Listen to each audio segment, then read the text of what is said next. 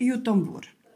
Conta-se que uma raposa esfomeada chegou a um bosque onde, ao lado de uma árvore, havia um tambor que soava furiosamente cada vez que, ao sopro do vento, os ramos da árvore se moviam e batiam nele.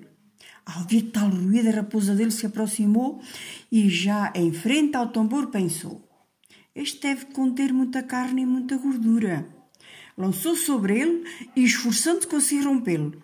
Ao ver que era o que disse: Talvez as coisas mais desprezíveis sejam aquelas que, maior tamanho e de voz mais forte.